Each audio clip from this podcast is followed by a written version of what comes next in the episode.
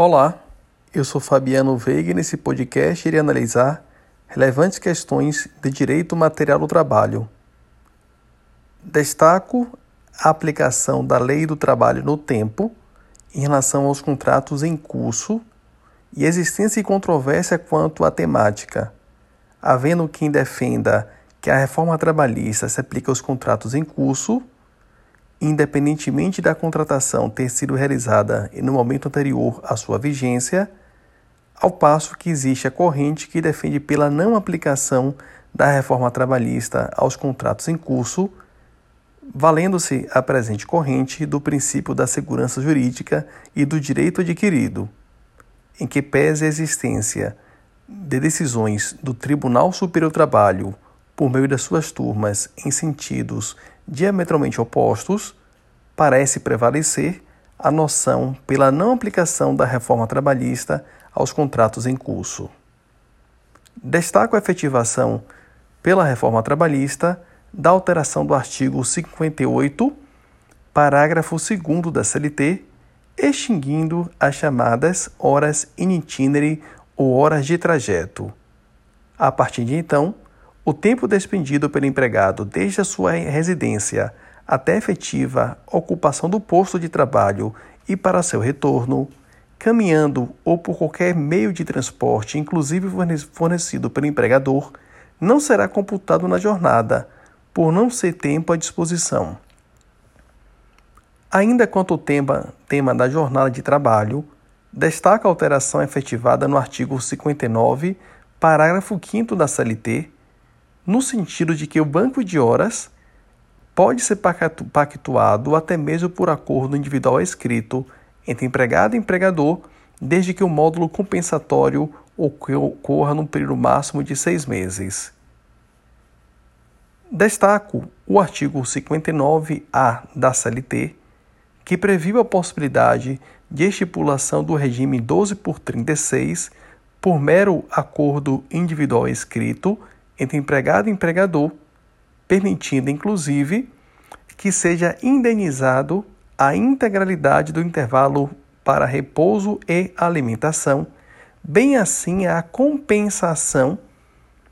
entre o regime idoso por 36 e os dias de descanso semanal remunerado e dias de repouso e feriados. Destaco a inclusão na CLT dos artigos 75A a 75E, prevendo a figura do teletrabalho, caracterizado pelo exercício de atividades pelo empregado, preponderantemente fora das dependências do empregador, e o exercício de atividade com a utilização de tecnologia de informação e de comunicação. Tal trabalhador, conforme o previsto no artigo 62 inciso 3 da CLT, não tem direito às normas relativas à jornada de trabalho. Destaco a efetivação da alteração pela reforma trabalhista das questões relativas às férias, permitindo, entre outras coisas, o fracionamento do período de férias em até três etapas,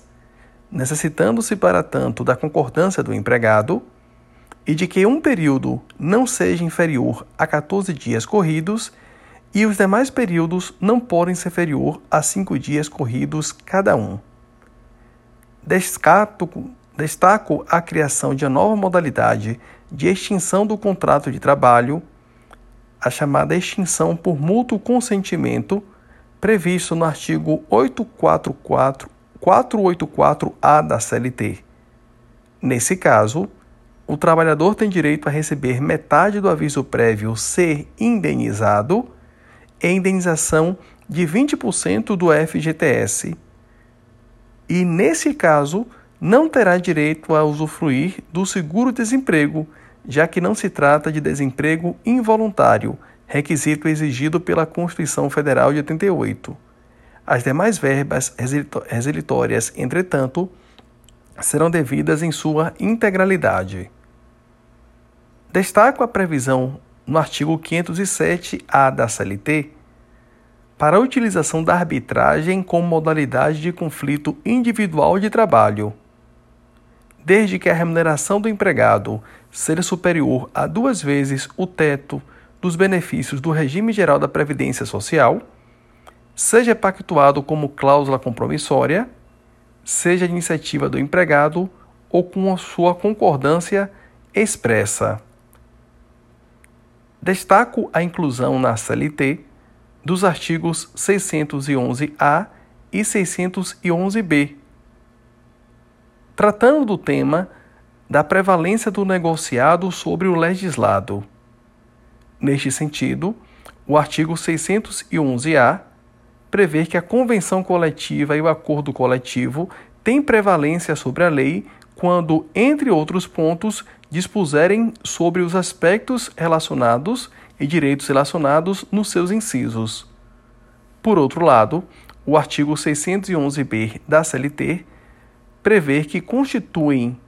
de convenção ilícita ou de acordo coletivo de trabalho objeto ilícito exclusivamente a supressão ou redução dos direitos que estão listados nos seus incisos. Percebe-se, portanto, que o rol em que há prevalência do negociado sobre o legislado é meramente exemplificativo, ao passo que o rol de licitude das normas coletivas é taxativo,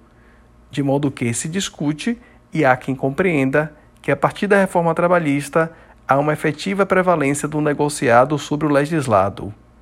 Por fim, destaco a previsão do artigo 614 parágrafo 3 da CLT, no sentido de que não será permitido estipular duração de convenção coletiva ou acordo coletivo de trabalho superior a dois anos, sendo vedada a ultratividade.